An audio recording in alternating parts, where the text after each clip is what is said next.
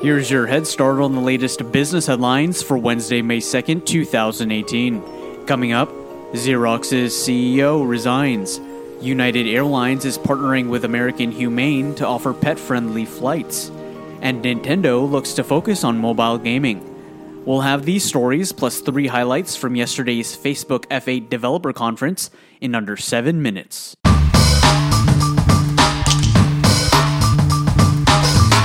Xerox's CEO resigns. Jeffrey Jacobson, Xerox's chief executive officer, has resigned.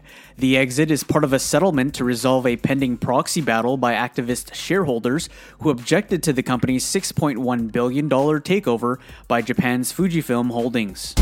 Cisco acquires its intent to acquire Accompany. Accompany provides an AI driven relationship intelligence platform for finding new prospects, navigating the selling process, and strengthening relationships. Accompany's AI technology and talent will help Cisco accelerate priority areas across its collaboration portfolio, such as providing user and company profile data in WebEx meetings. Accompany founder and CEO Amy Chang will join Cisco as Senior Vice President in charge of the Collaboration Technology Group. Cisco will acquire Accompany for $270 million in cash and equity. The acquisition is expected to close in the fourth quarter of Cisco's 2018 fiscal year. Snapchat plans another redesign. Snapchat announced on Tuesday that it plans to redesign certain elements of the app. This is in addition to its recent redesign that received backlash from users. In terms of first quarter results, Snap posted a 54% increase in revenue to $231 million.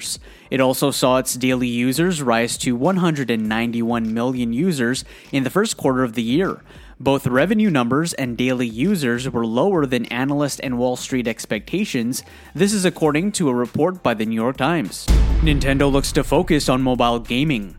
According to the Asian Nikkei review, the incoming chief Shuntaro Furukawa looks to turn the company's mobile games unit into a 100 billion yen business. That's about 910 million US dollars. Furukawa looks to draw inspiration from mobile game hits such as Pokemon Go, a 2016 augmented reality title developed by US based Niantic. Plans to develop a flagship game is still in the early stages. Here are three highlights announced from day one of Facebook's two day F8 developer conference. First, you have a clear history feature. This feature enables users to see the websites and applications that send Facebook information when being used. It also provides users with the ability to delete the associated information from their accounts.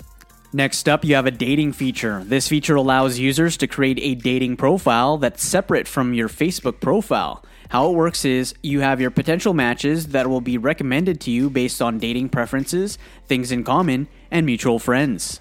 And lastly, you've got video chat for Instagram. Video chat will be available in Instagram direct messages and will empower both one on one and group conversations. You just got a head start. Now go ahead and hit that subscribe button and make today amazing.